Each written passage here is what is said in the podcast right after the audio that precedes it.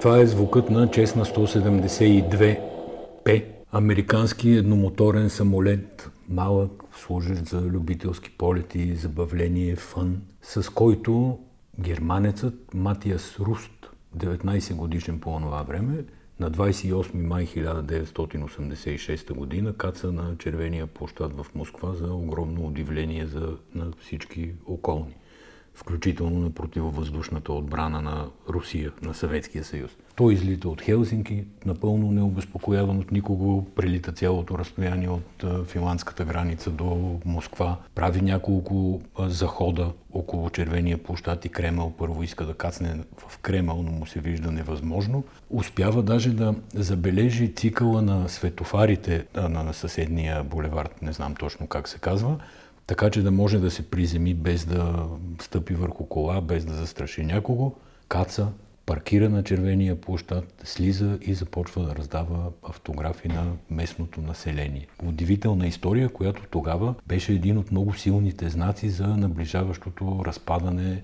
на желязната завеса, на Съветския съюз, на всичко свързано с тая тоталитарно-комунистическа система, която имахме по това време.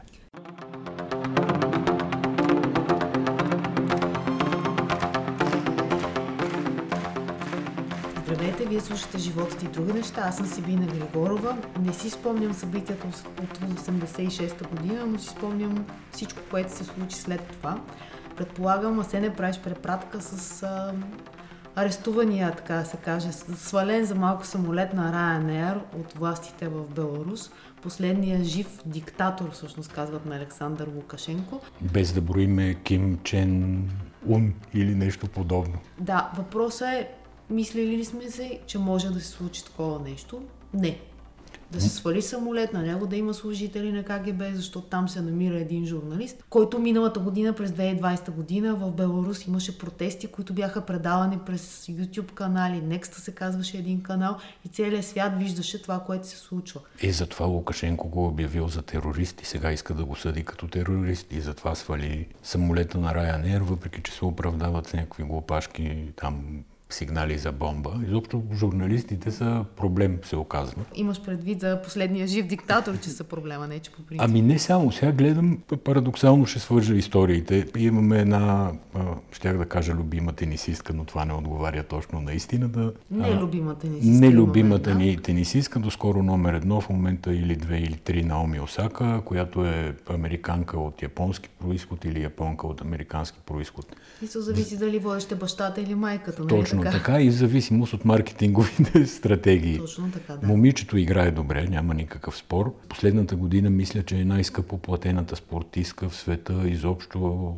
за винаги и така нататък, наистина печели огромни пари. И сега тя даде едно изявление, тъй като предстои Ролан Гарос да започне в неделя, тя даде едно изявление, в което казва, че отказва да се явява на пресконференции след мачове. Не, тя каза, че иска да се направи реформа Ама и това го казва на после.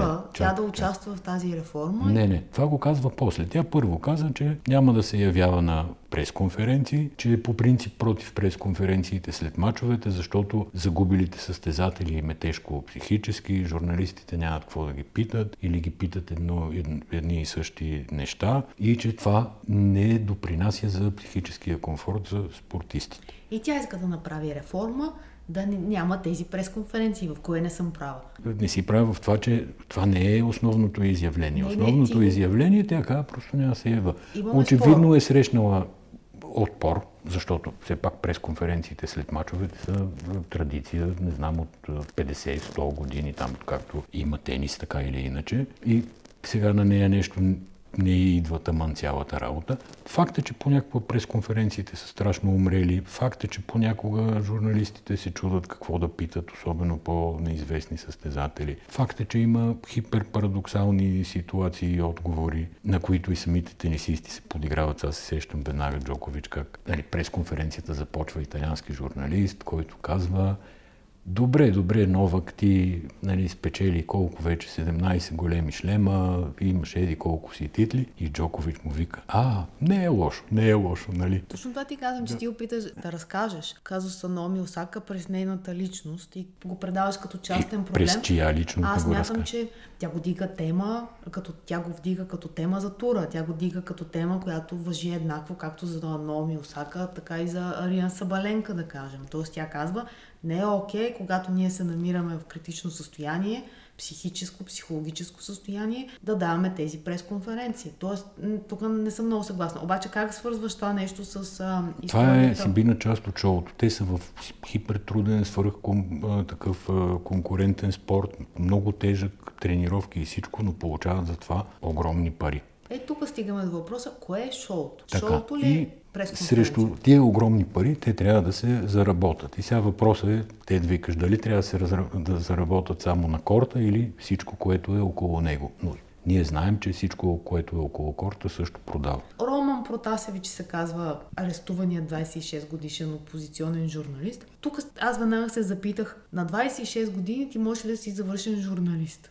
Това момче е от 2011 година е изгонен от училище заради участие в протести, т.е. той има политическа позиция. Рецидивист, протест, Да. И протест. всъщност, моят отговор е да, можеш. Защото това, което се случва в момента с, въобще с политиката е, че много рязко падна възрастовата граница. И много млади хора се интересуват и говорят за политика в различни точки на света. Тук го Нещо- видяхме на площада миналата година. Да, нещо, което едно време, за годината, която ти казваш 86-та година, журналистиката в свободния свят означаваше едни хора с а, на достолепна възраст, с много история зад гърба си. В момента, както Осака, на колко години е Осака, не знам, но 22-3. 22-3. там да. някъде тя с нейните 22 години може да излезе и да предложи реформа на тура. Представи си, това е било нем- немислимо едно време някой на нейните години да излиза и да предлага реформа на тура. Предполагам, само пенсионирани тенисисти с а, 17 титли са можели да го правят. Така и на 26 години ти можеш да си достатъчно голяма заплаха за властта, за един режим. Така излиза. Значи не е странна историята. Тя е разбираема от гледна точка, на, от тоталитарна гледна точка.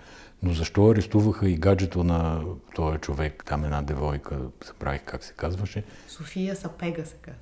И това не ми стана ясно. Сега и тя ли е терористка, подстрекателка, съучастничка, каква точно? Ми, режимите мачкат, режимите мачкат близките на хора. Ако щеш, погледни как се случват в България арестите. Винаги, когато има арестуван, там най-близкият му кръг на този човек също е под някаква форма разпитван, ако може арест, воден в следствието, арестуван. Не случайно се говореше жен, за жената на Бошков. Тази жена, те не я представяха с името й, тя беше жената на Бошков, до Бошков, няма значение. Но според мен това е част от маниера, когато ти се само разправяш с някой. Защото едно е да имаш някакво юридически казус и човек има престъпление, има наказанието. Когато ти се разправяш с а, една личност, тогава ти гледаш да уязвиш и най-близките хора и реално да го унищожиш. Като този човек, Роман Потасевич, той отдавна е емигрирал в Польша заедно с цялото си семейство. Тоест, той естествено въобще не живее там. Ти не можеш да вирееш като опозиция. Днеска Европейския а, съюз са обявили, че биха дали 3 милиарда евро, за да се развият демократичните институции в Беларус и да се махне режима. И аз Не, на кого ще ги зачудих, дадат? Да, как си представят това нещо и как звучи. Защото звучи странно.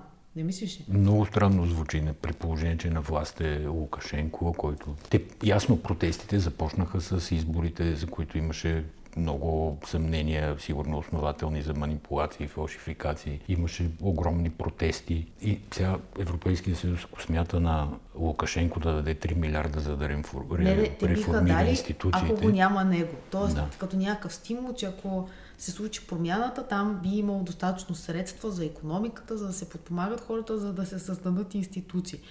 Ама те, според мен, така си стават само в игрите или в филмите могат да се случат нещата. И кой ще им изчегърта елита? Е... Не мога да разбера. Това Тази е- дума. това е интересният защо, въпрос. Защо? Обясни ми. Знам какво, за какво ще говориш. Сещам се той за какво ще говориш, не знам. Но защо тази дума всички толкова я харесаха и употребяват. Тя, тя е ужасна, разбираш. Какво значи изчегърт? Това е такъв Нещо, жаргон. което се е впило, как аз си го обяснявам сега, говорещите какво имат предвид и дали точно това имат предвид и дали знаят точното значение на думата, не ми е ясно. Но изчегъртваш нещо, което се е Залепило. залепило страшно здраво върху друго нещо и не може да бъде махнато с перилни препарати и други подръчни средства, трябва да бъде насилствено махнато изчегъртване. Да, тая седмица продължиха сегашното правителство да чегърта елита. И тя кой го нарече елит, разбира се, господин бившия премиер Борисов, който казва, това е преврат като през 1944 година, когато комунистите избиха и прави тая Аналогия. ан- аналогия, да, което е много странно, защото първо никой никога не е избил и после преврат се прави срещу властта. Борисов не е на власт, поне не в момента. Виж какво, в Туитър още е на власт. Там не знам дали знаеш, че тече една акция да бъде докладван на Туитър, че не си е сменил описанието и все още се води министър-председател на България. Ма той в телевизиите още е на власт, да ти кажа. Те се държат по начин, все едно, че нищо не се е случило. Има някакви така потенциално лоши хора с неясни много намерения, които им се мотат из краката на ГЕРБ, но като цяло нищо особено не се е променило. Дефилират по телевизиите такива изчегъртан елит. Не, чакай сега, да се върнем на думата изчегърта само. Тоест изчегърта е нещо, което се е залепило там, където не му е мястото, така ли? Е откъдето някой иска да бъде премахнато и то... Ти да. помниш ли думата въобще как се появи в а, пространството, публичното пространство? Това беше Дислава Атанасова, която държа една реч. Ние, Тя, тя е от елита. тя е от елита точно така. Тя държа една реч при откриването на 45-то ли беше последно народно Да, събрание. Дълга реч, много дълга реч, в която тя каза някой иска да изчегърта герб от политическата карта. И оттам нататък вече тази дума се взе от а, Тошко Йорданов, други сценаристи. Слави започна да Трифонов и той каза, че Да, накрая стигнахме до медии като няма да цитирам кои, защото не си заслужава да бъдат цитирани, но се появиха заглавия Лили Иванова иска да из- изчегърта Драго Чая. Само една скоро беше това. Но тази дума живее вече бесен живот в продължение на един месец или колко повече от месец сигурно мина. И сега, ако иска някой да изчегърта герб от политическата карта, значи герб са се залепили там, където не има място. Така ли? Предлагам да си Слава Танасова не е имала това предвид. Тя е имала предвид, че някой иска да унищожи, да изтрие, да, да, да премахне ГЕРБ от политическата карта. Така не, но за елита на ГЕРБ никой не може да ги изчегърта от медиите, включително и Десислава Атанасова. изчегъртания уж елит а, дефилира яко по всички медии. А, бившия вече шеф на ДАНС, Държавната агенция за национална сигурност, който никой не го е чувал, не го е виждал. Нали, тук там е по снимки, предполагам само ние журналистите. Имаме повече достъп до фотографии от различни събития. Нали, аз горе-долу го знаех как изглежда, но никога не съм го чувал да говори. И сега изведнъж, изчегъртан, той излиза пред медиите и се държи по, уникално нахален начин. Смисъл, иска да кажа, че там му е мястото и не му е било отнето. Крайно несправедливо му е отнето и тия, които са му го отнели, какви са? Той казва, мотивите за а, отстраняването му от председател на ДАНС са, че уронва престижа на службата. Той вика, откъде на къде тия ще ми говорят за уронване на престижа на службата? С този тон и с този маниер. Е, според мен е, това е проблема, че той смята, че е неправомерно отстранен, обаче те почват да говорят, когато вече са малко като Васил Бошков, пак ще дам за пример, нали, ти си бил, възползвал си се от някаква система години наред и изведнъж като ти настъпят твоя личен интерес и ти се сещаш, че има медии и че е добре да се появиш в тия медии, защото може би ще те чуе някой, ще те види някой и ти ще можеш да изпратиш съобщения пък на трета група хора. За това сме си говорили многократно, как на колко пласта всъщност текат а, публичните изяви. Когато излиза Димитър Георгиев да обяснява, че не е трябвало да бъде уволнен, той казва, пуска партенката за Бойко Корашков, който няма достъп до класифицирана информация. Сега, партенка, не съм сигурна, че е точна дума, защото от една страна се оказва, че Бойко Рашков е бил с отнет достъп до класифицирана информация. Бойко Рашков е бил с отнет достъп до класифицирана информация в период, когато не му е трябва. От друга страна, закона е такъв, че хората с ранг на министър нямат нужда от а, проверка, т.е. те автоматично получават. И излиза вече бившия шеф на ДАНС и казва, аз между другото да ви кажа, че за първи път се случва силов а, вице-премьер да няма достъп. Същото нещо го каза и Тома Биков заедно с Даниел Митов, когато даваха онази широко отразена пресконференция. Нали, през уикенда всички национални телевизии си прекъснаха програмите, за да включат на живо от централата на ГЕРБ нещо, което не знаят какво е. Защото те наистина не знаеха какво ще се случи. И това е чудо невиждано за телевизионната журналистика. Дори не беше Борисов, Биков и Дани Митов. Всъщност, от това, което прочетохме, до последно се очаква Бойко Борисов и най-вероятно те затова са, отряза, са, са отрязали гостите си в студиото и се включили, но Борисов нещо е размислил и да, се е явили. дори да е бил Да. Борисов, това не е никакво основание. Да, Тома Биков тогава го казва това нещо и въпреки, че трите телевизии отразяват на живо, ексклюзивно и само така, само при нас, това остава и не се забелязва. И после, естествено, Десислава Атанасова го писа във Фейсбук, опитаха се да, да дигнат балона. Всъщност, ако журналистиката Е, си това е си е журналистика, интрига. да, Това е веднага се види, че то няма интрига, защото по силата на министерския си пост, всеки от министрите има достъп до такава информация. И такива интриги сега няколко се готвят. Едната е машинния вод, другата е с разкритата банкова тайна в, а, за Българската банка за развитие. И Тоест, каква точно банкова тайна е разкрита, че не разбирам. Имената на Да, кредитополучателите. Това, е като... Ма те се разкриваха в годините един по един, когато... Но в журналистически разследвания се разкриваха. Да, но се разкриваха, имам предвид. Те са получили вече публичност и известност, така че освен това сега ББР, колкото и да се опитват изчегъртаните да обясняват, това не е банка като всички други банки. Да, имала пълен лиценз. Ми има, разбира се. Ама това е бившата насърчителна банка. Тя е създадена и замислена с идеята да подпомага микромалки и, и средни предприятия. Е, ме това ме притесни днес, гледайки тези двама бивши члена на надзорния съвет. Велина Бурска и Митко Симеонов гости бяха в сутрешния блок на нова телевизия. Те се държат, се едно управляват търговска банка. Те се държат по същия Частна начин, по който банка. се държеше и този Димитър Георгиев. Все едно някой нещо им е длъжен, абсолютно несправедливо са а, така пострадали, някой ги е изчегъртал, отнел им е някакви права. Но- И един справедлив гняв от тях бушува. Не мога да разбера това поведение. Разбира се, там, като казвам, че журналистиката е проблем, тя е проблем и в двете посоки. Нали? За диктаторите е проблем, че изобщо я има. А при нас напоследък става проблем, че тя поканва, да кажем, събеседници, които има смисъл да бъдат поканени, има какво да бъдат питани, но им задават тежки, остри въпроси от типа Вярно ли е, господин, какъв беше, Митко, че Господин Митко Симеонов. да, господин Митко, вярно ли е, че ББР е банка на олигархията? И света трепери и се очаква да каже, да, разкрихте ме. Ами, Ама- От, от този сорт въпроси. И това поведение на журналистите наистина е изключително странно. Подсказва да имитират а, някакво напрежение в едни разговори. А сега ли, сега ли се получи, че го отбелязваш или винаги е било така? Еми сега ми се струва много странно в контекста на събитията. Не, то много дълго време е така, просто до сега гостите бяха такива, които сами си говорят и сами си рецитират. А в момента Влиял ли е, вика водещия, някой на вашите решения като членове на надзорния съвет? И те, не, не, как, моля ти. се. Ко- Страшна комедия. Та в момента се появяват хора, които са интересни да бъдат по телевизията. Тоест, да, от една страна има проблем, че говорят само бивши хора, които никога не са се появявали, нямат никакви медийни образи и за те като потъва кораба вече и дават пресконференция. Не дават пресконференция, отиват в някой сутрешен блок.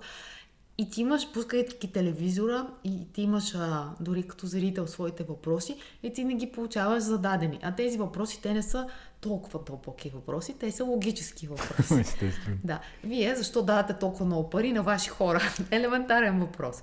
Един наш приятел във Фейсбук много добро нещо беше написал. Човек с много с главата си и с здравия си разум. Той казва, до днес се ядосвах, че националните телевизии дават далеч повече обясненията на уволнените, отколкото за причините за техните уволнения. Сега разбрах, че само като ги види и чуе човек, сам ще се убеди, че е трябвало да бъдат уволнени. Голяма грешка на пиарите на ГЕРБ. Напълно съм съгласен с това. Оставете ги да говорят. Лед дем ток, нали имаше. А това е същото както когато беше комисията на Майя Манова, последните заседания, появи се Очовски и надаваха думата на Ангелов На с Пиле, пилетата. да. И той дигаше ръка с два пръста. Многократно и те не му даваха дума и също, думата и всъщност шоуто започна, когато Ангелов проговори и изговори всичките неща за Бойко Борисов може да си позволи и по-скъпа жена. Ние играехме белот заедно, Формите. формите изкарах пари от тях. Да, и така че хубаво е хората да говорят, според мен. е И според мен е хубаво хората да говорят. трябва да е- им се дава думата. Също е хубаво да ги виждаме тези хора. Защото то малко като портрет на Дориан Грей, ама не случайно е написано това нещо. Ти виждаш на лицата им много неща пише. Така че оставете ги да говорят. Тежка тема. Изневиделица някак си започва предизборна кампания за президентските избори. Ама тя е силова. Тя е бой. Единия кандидат вече, той е на някакво сдружение, което се нарича КПД, консервативно-прогресивна Може би десница или песница. десница, демокрация, не знам там какво са сложили. И Стъки се казва този човек. А, Стъки му вика, той е ММА боец. Това е мъжа на Юлиана Дончева, някога депутатка от НДСВ, между другото. Още Така. си я спомням. Но човека е ММА боец. И този ММА боец казва, аз ще се жертвам да се кандидатирам за президент, защото нали, народа не е добре, държавата трябва да се спасява, нали, всички спасяват. И другия герой, който е вече така почти се обяви за кандидат президент, това е Кобрата. Продължаваме напред. Кобрата се яви в една телевизия, в BTV в сутрешния блок. Не разбрах много с каква цел, по-скоро публично да откаже на Петър Москов, който го беше поканил да стане член на неговата партия, коалиция или там каквото беше. Коалиция, защото Петър Москов ще се явява с Николай Ненчев, с една от земеделските партии. Там, там беше поканен Кобрата, той излезе да каже, че направи един доста добър слот анализ, някой му го беше казал според мене, и каза, аз имам всичко, нищо не ми трябва, което може би подсказва, че някой нещо му е обещавал, защото първият му аргумент за отказа беше аз имам всичко, не би трябва нищо. Така, така и накрая казва, едно такова решение би, било, би донесло за мене само вреди.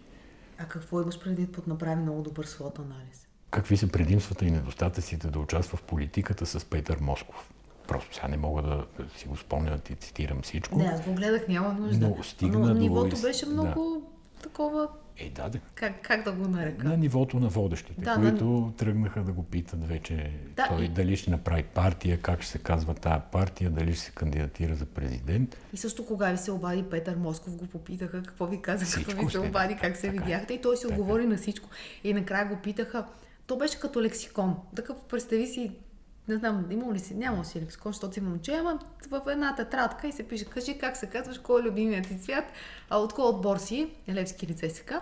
И те го питаха по този начин и накрая стигнаха, а ако имате формация, как ще се казва? И той си отговори, Велика България, обаче ми казаха, че не е много хубаво с това име. Велика България, че може би не е много прилично. И, и така стана. Ама не, самия факт, че Кобрата се появява в, национален ефир, за да говори по политически теми и че той бил казал, че би се кандидатирал за президент, това за мен е несериозно. Всеки има право да се кандидатира, който е навършил там 40 години, живява в България, последните колко родена в България. Кобрата сега навършва 40. Аз погледнах специално да видя дали е навършил 40. Да, обаче защо в прайм тайма да се занимаваме с това? Това са теми, които са от периферията на един сутрешен блок. В след 9 часа може да се говори. Не е гост за 8 часа със сигурност. И Стъки не е гост за 8 часа. И, ко, и Стъки излязал, а между другото най-сериозно го цитират. Аз съм много очудена. Дори една сериозна медия го беше цитирала, гледам, че после си е изтрила материала.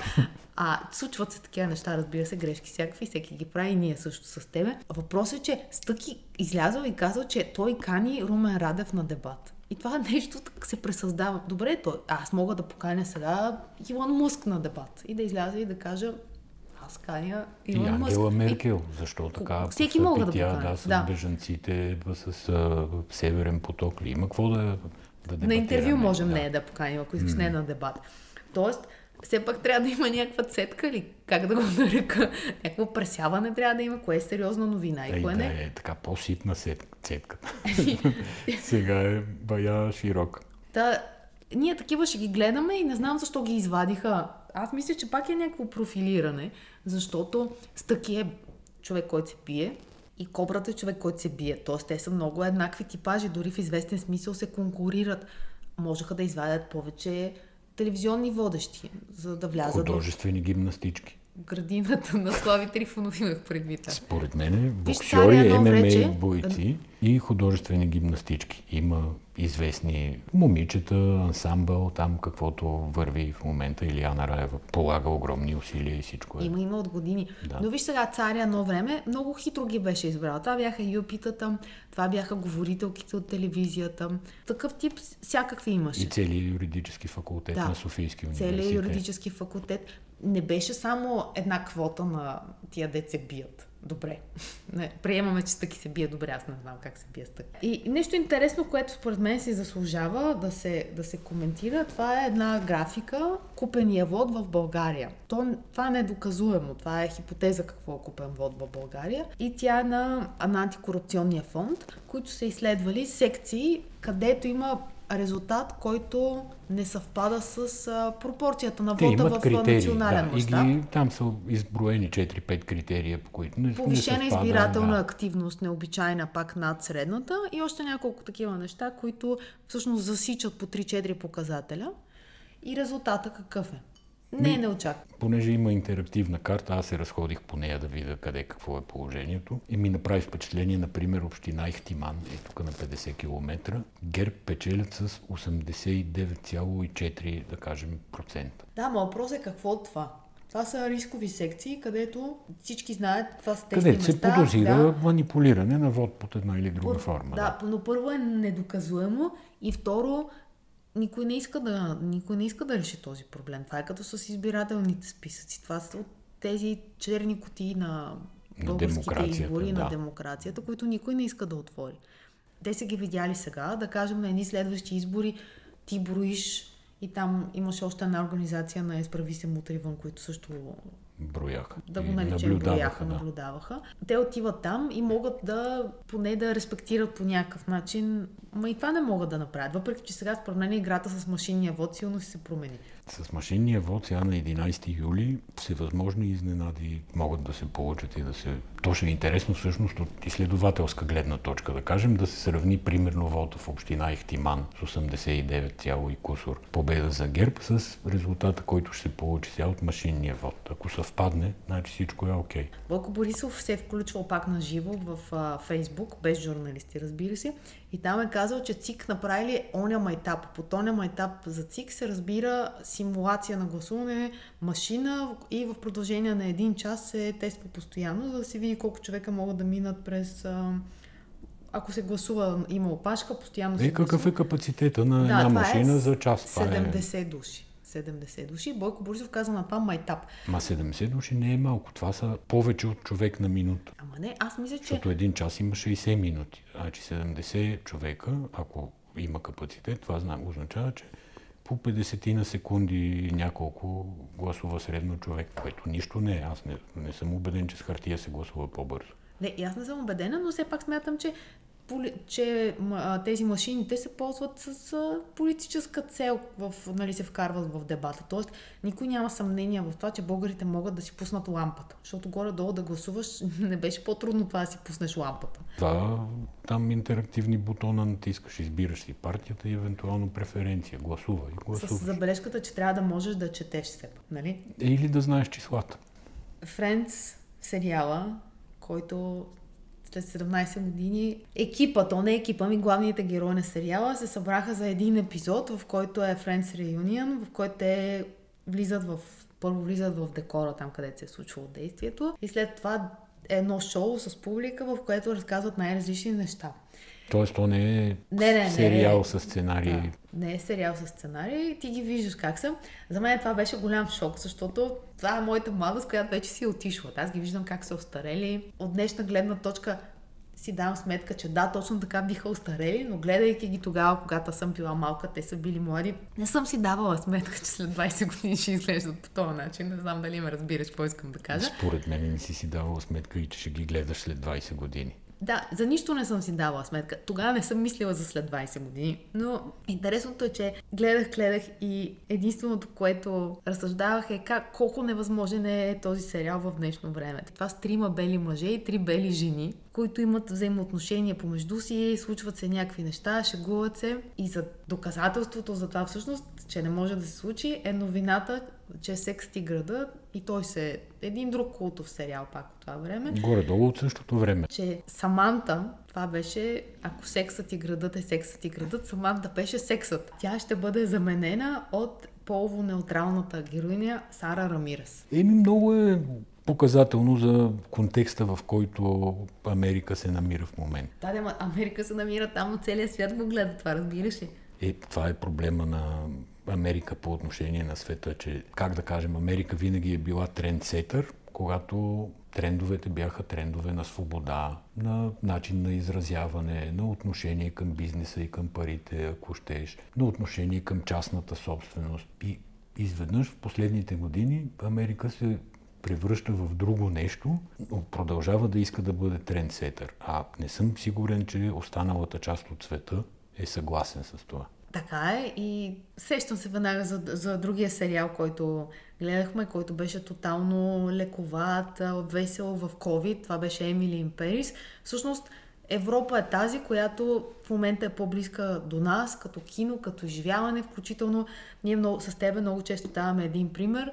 По време на COVID трябваше да се направи една конферентна връзка между български журналисти и една много известна жена в Америка, която тогава си беше в къщи, абсолютно блокирана, без фрезьор, без всякакви други грижи за тялото и за душата. Ние бяхме в един много по-либерален режим на COVID, с съвсем друго отношение за болестта.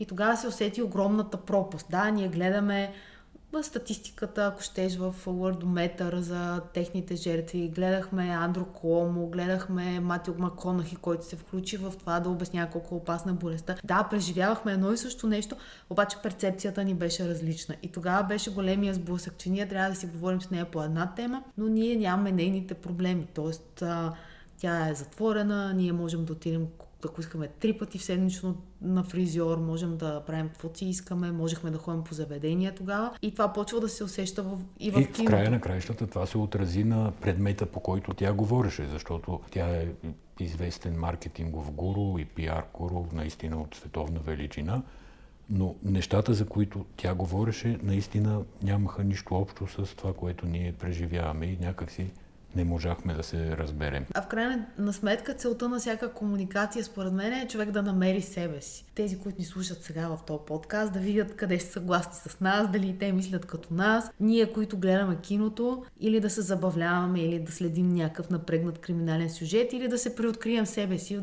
най-малкото в секса си града ти гледаш тия четири жени и в един момент реагираш като едната, говоря от мое име, не от твое, разбира се. И в един момент симпатизираш на едната, в друг момент си кажеш, аз бих реагирала като втората и така. Това е, това е смисъла, нали? А вече не можем тая асоциация. Може би, всъщност целта е някакви групи в Америка да се асоциират, но просто тия групи трябва наистина изкуствено да ги създаваме тук при нас. Ми, аз мисля, че изчерпахме духа на тая седмица. Казахме каквото ни беше направило впечатление. Да, и аз така мисля. Пак не успяхме да обсъдим църквата на върха на Златен век на небостъргача. Другия път ще оставим. Ще оставим. То има време. Те първо ще я строят, там псалми ще се пишат, може и да се пеят. То явно ще се пеят. Нали, на... Представяш ли си отгоре да се отгоре. разнесе този мит и глас? Някакъв нов архитектурен дановизъм да А на Великден да, да обикаляме около три пъти около Златен век. Добре, мили хора, благодарим ви, че бяхте с нас и тази седмица. Бъдете здрави и дано слънце да пече. Чао и до другата седмица. Чао.